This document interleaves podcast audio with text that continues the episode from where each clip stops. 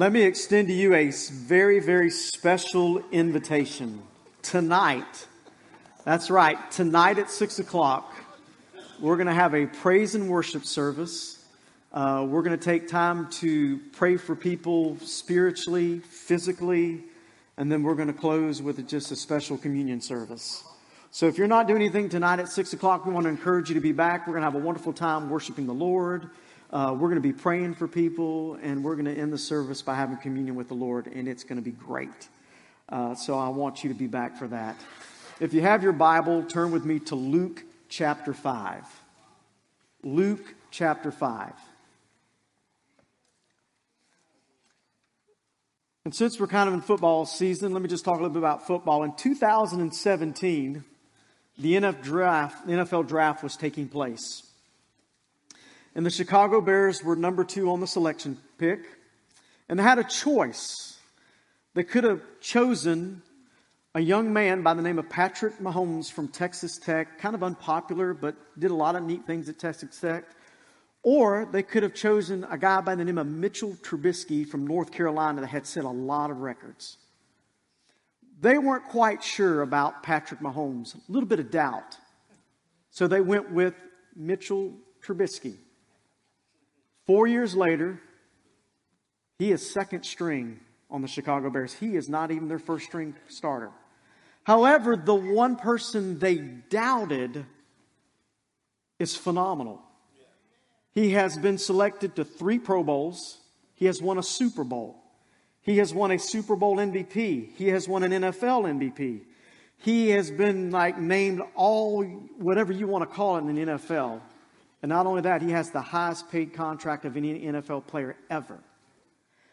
Do you think the Chicago Bears are kicking themselves because they had a doubt in their mind?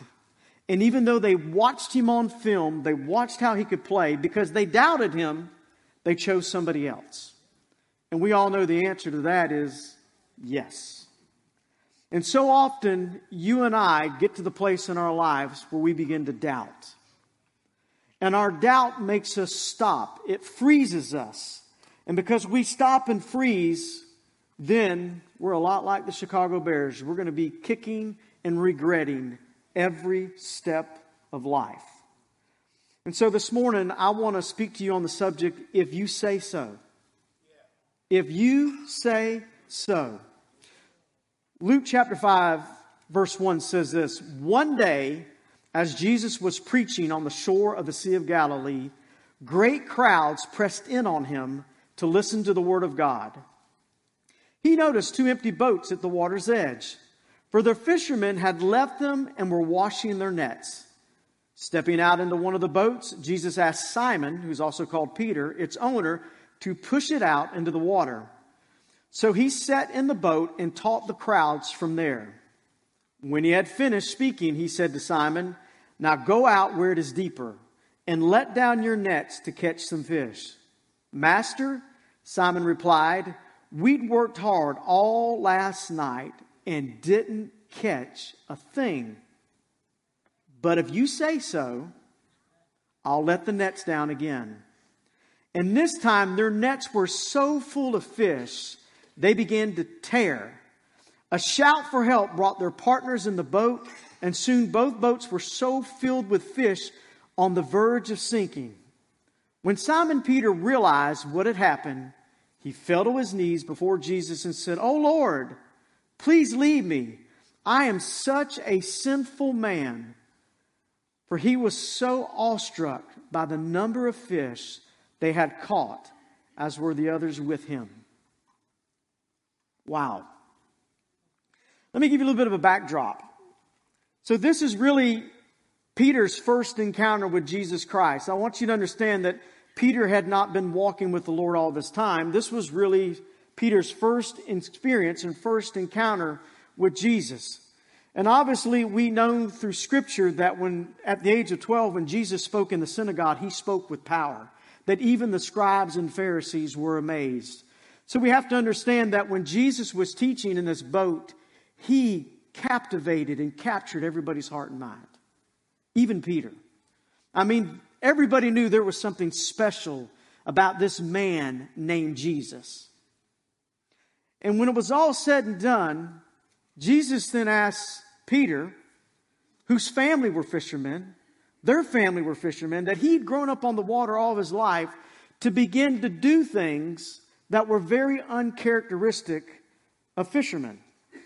After all, if you have fished all your life at this certain location, at this certain sea, you know when the fish bite, you know when they don't bite. You know when to go, you know when not to go. I mean, it's just obvious. If you've been there long enough and you're a skilled fisherman, you know what to do. But Jesus tells Peter that he wanted him to go out again. And I find this very interesting because even though he doubted, he went out. Even did, even that he doubted, he still set out. Now, I want you to hear this, church, because sometimes we miss some key things in the Bible. Listen to what Simon Peter says. Listen, we've worked all night long and we haven't caught a thing. Now, listen, Jesus, I know you're a skilled preacher, but I've never seen you on the water. And, buddy, let me tell you, I've been here all my life. But even though you tell me to go, I'll go. Do you understand? There was doubt in his mind. Notice that the Bible doesn't say, praise God, let's go. You see the inflection. You hear the heart of Peter saying, if you say go, I'll go. Now come on, we've all been there. Somebody's trying to tell you something, you say, okay, if you say that, let's go. Because really what you're doing is you say, I want to prove my point. We're going to go out there and nothing's going to happen. Then I can say, see, I told you. See, I, I fished all night long and I didn't catch anything. But notice that even in his doubt, even when he doubted, that he still moved in faith and listened to the Lord, even though he was doubting. So often, God will tell you to do something. So often, you'll hear the Lord cry to your very heart, and you doubt. And rather than being like Peter and say, Lord, even though I doubt you, even though this doesn't make sense to me, God, I'm going to move out and try it. Usually we don't. Usually we say, Lord, that doesn't make any sense. God, I don't understand. I mean, after all, Jesus, I really don't even know you. And that's really what separates most of us. See, Peter really didn't know Jesus at that point. And because he really didn't know Christ at this point, he was questioning whether this was really valid, whether this is really going to work. And that's what's wrong with most of us today. Is because when you really don't know the heart of the Lord and you begin to doubt what he says because you won't trust him enough to follow him. But when you know Jesus and you really make him the Lord of your life, it doesn't matter what he tells you, you'll follow. But when you don't know him, you question him. Now listen, I get it. It's human nature. We have had so much doubt placed in our minds. Sometimes we don't know whether to come or to go. We don't know whether to move forward or move backwards. But what I want to encourage you from this passage and understand that even though Peter doubted Jesus, and even though Peter really did not know who Jesus really was, I mean, he recognized him as master, but that word master means to be leader. I mean, he recognized that Jesus was a leader because the way he was preaching, the way he was teaching was just, unrena- it was just uncalled for. It was renowned. He said, Lord, even though I really don't know you, I will listen to what you say and I'll do what you tell me to do. If you and I will learn, now hear me when I say this, is this is going to be a little bit hard to believe. If you'll learn to quit thinking and start trusting, life will be different for you. If you'll learn to quit thinking and start trusting, life will be different for you. I play golf with a group of men, and, and we're not the best. I mean, we're not like Henry Jones. But on occasion, we'll have some good holes, and on occasion, we'll have bad holes. And usually, when the holes get bad, is because we start thinking too much. Rather than trusting our body, rather than trusting our swing, we try to start thinking things out. And every now and then, we'll tell each other, quit thinking, just swing. You know what? sometimes it would be good for you and me to quit thinking and start trusting. So Peter, even though he doubted, started moving forward. But not only that, Peter, he went deeper with the Lord. Listen to verse 4, what it tells. He says, Now go out where it is deeper. Now think about that. Here we go again. Skilled fishermen. Say that again. You want me to go deeper? Lord, we catch the fish around here. You want me to go deeper? You know why Jesus wanted Peter to go deeper? Because your life will never change in the shallow end of the shore. You always got to go deep. Listen to what it says in 1 Corinthians chapter 2 verse 10. But God has revealed them to us through his spirit. For the spirit searches all things. Yes, what? The deep things of God. The deep things. We get so caught up in asking Christ to fill us, to move us, to shake us, that we probably forget the most important thing at all. God, I want to I want to chase after you. And Lord, I want to get to know you so well that I'll know your heartbeat. I want to know the deep things about you. I have a famous quote that I like to tease around the office. I say, you know, deep down, I'm really shallow. and if the truth were to be known deep down, a lot of us are really shallow spiritually. Because, see, all we ever ask God for is help me out with my finances. God, help me not to be late for work. Lord, please save my boss so they won't fuss at me anymore. And we do all these things on the surface. But we, when's the last time you said, Lord, today I'm going to sit down before you. And God, I want to know your heart. God, I want to know what you're thinking right now about me and about the world. Lord, I want to hear you. But that's not usually the way we do that. And the reason we don't do that is because it's a little beyond us to think that way. Let's be honest, the spiritual life, it can be mind blowing sometimes. And I get that. After all, our little finite mind cannot understand the infinite God. But just because we cannot understand it, it shouldn't discourage us not to go after it. Do you realize that the, um, the formation of rain is one of the things that have baffled scientists for many, many years? The formation of rain. Think about that. So the sun beats down on the ocean and it heats the water up, and the water then evaporates. It draws up into the atmosphere, and when it gets high enough in the atmosphere, then it begins to cool down and condensates. And that condensation then forms droplets of water. And when those droplets of water form enough, then they rain back down on planet Earth, and that starts all over again. And you say, well, that's pretty easy to understand. What's the big deal about that? Do you know what the average cloud weighs? Take a guess. 1.1 million pounds. The average cloud, some of us are a little below average, some of us are above average, but the average cloud weighs over a million pounds. Now, how in the world does a million pound cloud stay up in the sky and not fall down? Mind blowing. Can you figure that out? I know I can't, but you know what? It's the same thing in our spiritual life. God wants to do so many wonderful things in your life that it's going to blow your mind. But the problem is, you want to try to understand it, and you can't. And the more you try to think about it, and the more you try to evaluate it and dissect it, the worse it gets. And what we need to understand is sometimes it's just best not to think, but to trust and follow Him out to the deep. Because when we go to the deep, life really does change. And how do I know life changes in the deep? Because verse 6 tells us that. Because see, see, Peter, he went from an empty net to an overflowing one. Lord, we have fished all night long, haven't caught a thing. But God, I'm going to listen to you. God, I'm going to go out in the deep, although it makes no sense, although it may be a little scary. And when he followed Jesus out into the deep, his net overflowed. The reason why we are so empty the reason why we are so shallow is because we stand on the shoreline of faith and never get deep with the Lord. That's our problem. You wonder why your prayers are not answered. You wonder why your life is miserable. You wonder why you even question the existence of God is because you're still standing on the shoreline. I want you to hear this close and hear me clearly. Your life will never truly change being on the shore or the shallow end of the water. It only changes when you go deep. Hear me again. Your life will never truly change being on the shore or being in the shallow end of the pool. It only changes when you go deep. How do I know that?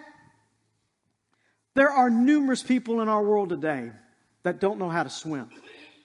And that's sad. They've never learned to swim. You know why they've never learned to swim? Because they're too scared. They're too scared they're going to get out over in the deep and they're going to drown and they'll never make it back to the shore. And because they're so scared, they've never learned. So what they do is they sit on the shore or they wade in about knee deep and that's as far as they're going to go. Because they're too scared to go deep. And what has happened in their life is they have missed the most phenomenal things you could ever miss. Now, if you don't swim today, you're missing out. I took a group of youth a couple years ago to the Bahamas. The Bahamas are beautiful, but here's what happens. You have to do about a hundred yard swim that's over your head to get out to this reef.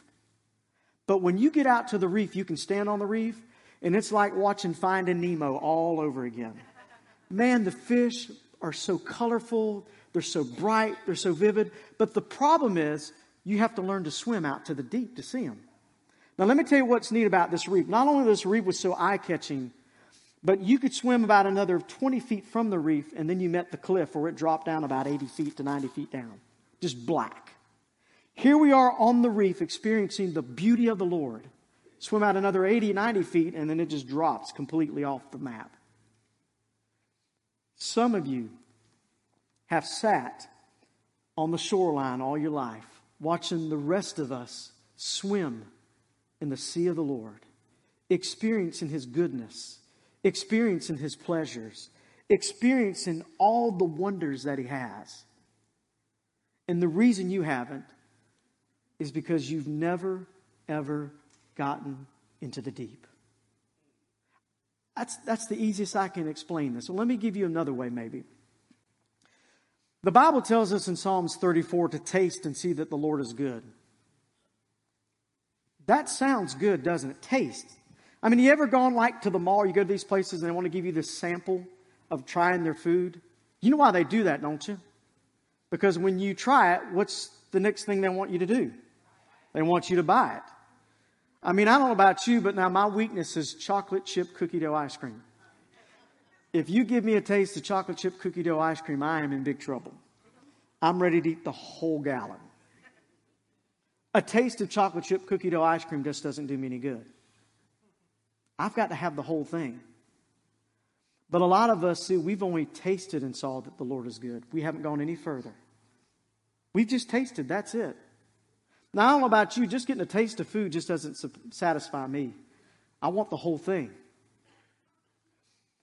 Hebrews chapter 6, verse 4 says this For it is impossible to bring back to repentance those who were once enlightened, those who have experienced the good things of heaven and shared in the Holy Spirit, who have tasted the goodness of the Word of God and the power of this age. They've only tasted. Listen, you will die physically if you only taste food.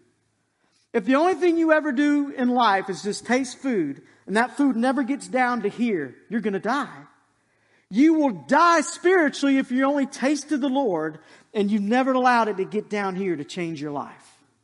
And see, we've come to church, we sing the praises, God has answered a prayer here, or maybe God's answered a prayer there, and you've tasted the Lord. And God said, I don't want to give you a taste.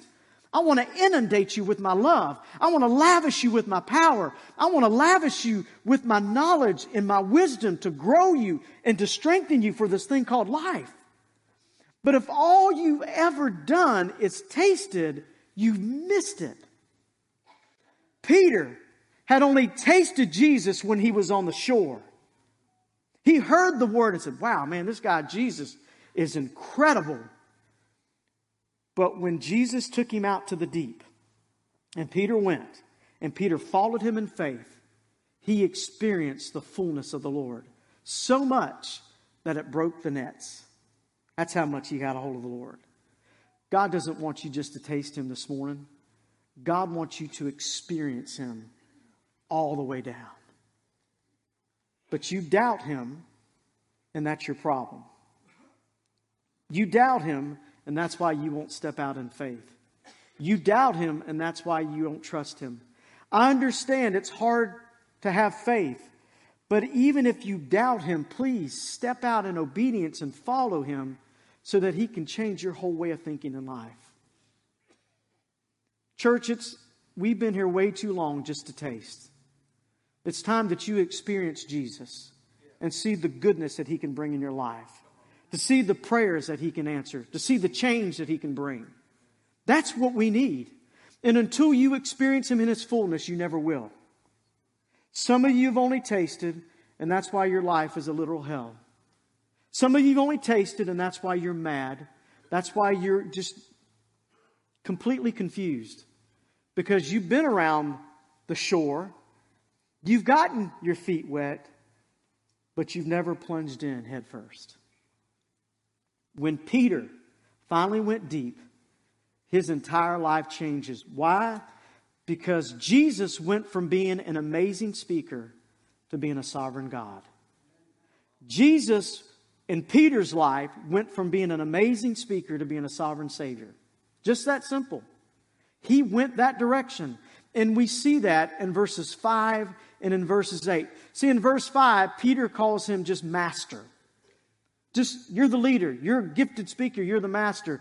But notice in verse 8, when Simon Peter realized what had happened, he called him Lord. In just a brief moment of Peter's life, it went from recognizing Jesus as being this gifted communicator to being the Savior and the sovereign Lord of the earth. How did that happen? Because he listened to him. And even though he doubted him, he followed him. And then Jesus showed him the difference he could make in his life. If you never see Jesus as the sovereign creator of the world, if you never bow down to him as the King of kings and the Lord of lords, he'll only, only be to you just a gifted communicator, just some guy that you show up in church on Sunday to sing to and hear about, and then you go home your life never changes. Do you remember the TV show that came out in the late 60s? It's called Gilligan's Island. Y'all remember Gilligan's Island? Some of you young folks don't even know what Gilligan's Island was. It was about it was about these people that got in this little old boat called the SS Minnow. I never figured out why in the world would a millionaire be in this little ship. But, you know, it's a storyline. You leave it alone. And they go out, and of course, they get caught in a storm, and then they're basically marooned on a deserted island for 15 years. And over and over again, they try to get off, but they just can't. Why? Because they don't know how. Even though they have a professor with them, they try over and over and never get off. All because they allowed a skipper that had only been around the shoreline, never in the deep ocean on the big ships, and his helpmate that was, you know, Gilligan was just as goofy as they got, to lead them. Winds up on the island for 15 years, and finally at the end, they're saved. And if you know the storyline, and if you haven't, I'm sorry I'm going to ruin it. they get back on the boat and get marooned once again all over on the island. I mean, you talk about dumb. I mean, didn't you just go down this path 15 years ago and you're going to do it again? I mean, trust me, if I had been deserted on an island for 15 years, there's no way on this earth I'd ever step foot on a boat again. I'd have just stuck on shore. But here's, here's what I'm trying to te- teach you. We get so caught up in following the wrong people that they maroon us on a deserted island. They leave us heartbroken. They leave us helpless. They leave us deserted. And the more we try to listen to them to get off of it, the worse it gets. And some of you have been caught so deserted for so long, you've given up. You've given up. Because you only see Jesus as a gifted speaker. You do not see him as a sovereign savior. Listen, I am caught in my alcoholism and I never can get out. Wrong. You are caught and you'll never get out as long as you believe that. You've got to learn to quit doubting the Savior, step out and trust Him. I am caught in this so-called mixed up life. Listen, you're only caught there because you won't let Him get deep in your life and save you and change you. The only reason you are where you are today is because number one, You've caused yourself to be there and you won't let Jesus get out. Or number two, you've accepted Him as Lord and Savior and He's leading you on the wildest ride of your life. Just that simple. Where are you at this morning? Are you caught on this deserted island? You're full of misery. You're full of regrets. You're full of I can't, I cannot. Are you going to follow Jesus in faith and say, Lord, it's time for me to get off this island? It's time for me to get back to the mainland so that I can experience the joys of life, so that I can enjoy loving you and living for you and enjoying these things you've made for me. It's just that way. You have to make that decision. Are you still on the shore of the deserted island? Are you just wading your feet in? Or you say, Lord, I'm tired. I don't know where you're going to take me, but I'm wandering out in the deep this morning. I'm going to get there. Trust me, when you get into the deep, your life will drastically change. How do I know that? Because verse 9 tells us Peter was awestruck. For he was awestruck by the number of fish they had caught. Listen, when you truly go out into the deep after the Lord, he will leave you in such awestruck you'll never go back. You will never go back. I am so thankful that He has changed my life. And I'm so thankful after 45 years of walking with Jesus, I am still to this day in awestruck of what He does in my life. Has it always been easy? By no means. But let me tell you what, when life gets tough, I don't worry. All I have to do is trust. And He'll take me and He'll lead me. Doesn't mean He'll deliver me from the storm. It just means He'll deliver me through the storm. And that's okay with me. Because I know who holds me in the palm of His hands. I know who has created me to live for Him and to love Him and to enjoy Him. And that's why life is good. What made the difference in Peter's life can make the difference in your life. I promise you. Peter listened to the Lord. And I'm asking you this morning are you listening to the Lord? Even though Peter doubted Jesus, he still acted on his word. And this morning, you may not think that God can deliver you from the situations and the mess you're in. But if you'll have enough to face, say, Lord, I don't figure, I haven't figured this out. And God, I'm not sure how you're going to do this, but I'm going to step out on faith this morning. I'm going to trust you. Peter stepped out on faith and said, Lord, even I don't understand. I'm, I'm going to go what you're going to do. And then he went into the deep. He went into a place he'd probably really never been fishing. And God wants to take you and me to a place that we've never really been spiritually. But we've got to trust Him and we got to go deep because your life will never, ever change unless you get deep with Jesus. And when you get deep with Jesus, you're going to realize just how powerful, just how marvelous He is. Listen, read the Bible. If He can raise a dead man to life, He can heal you.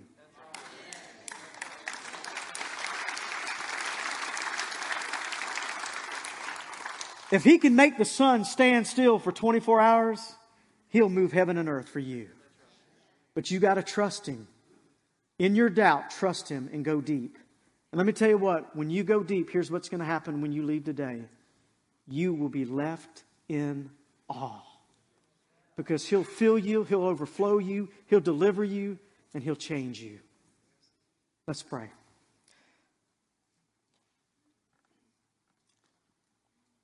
Father, I pray this morning that your words have been heard. I pray this morning for every person who is in doubt of you today will step out in faith for the first time in their life and trust you to be the sovereign Lord that you are. And I pray, Lord, as they walk out in faith and they begin to trust you, that, Lord, you'll immediately begin to release them You'll begin to just cleanse them and heal them and forgive them. So as they approach this altar, Lord, their lives will be changed.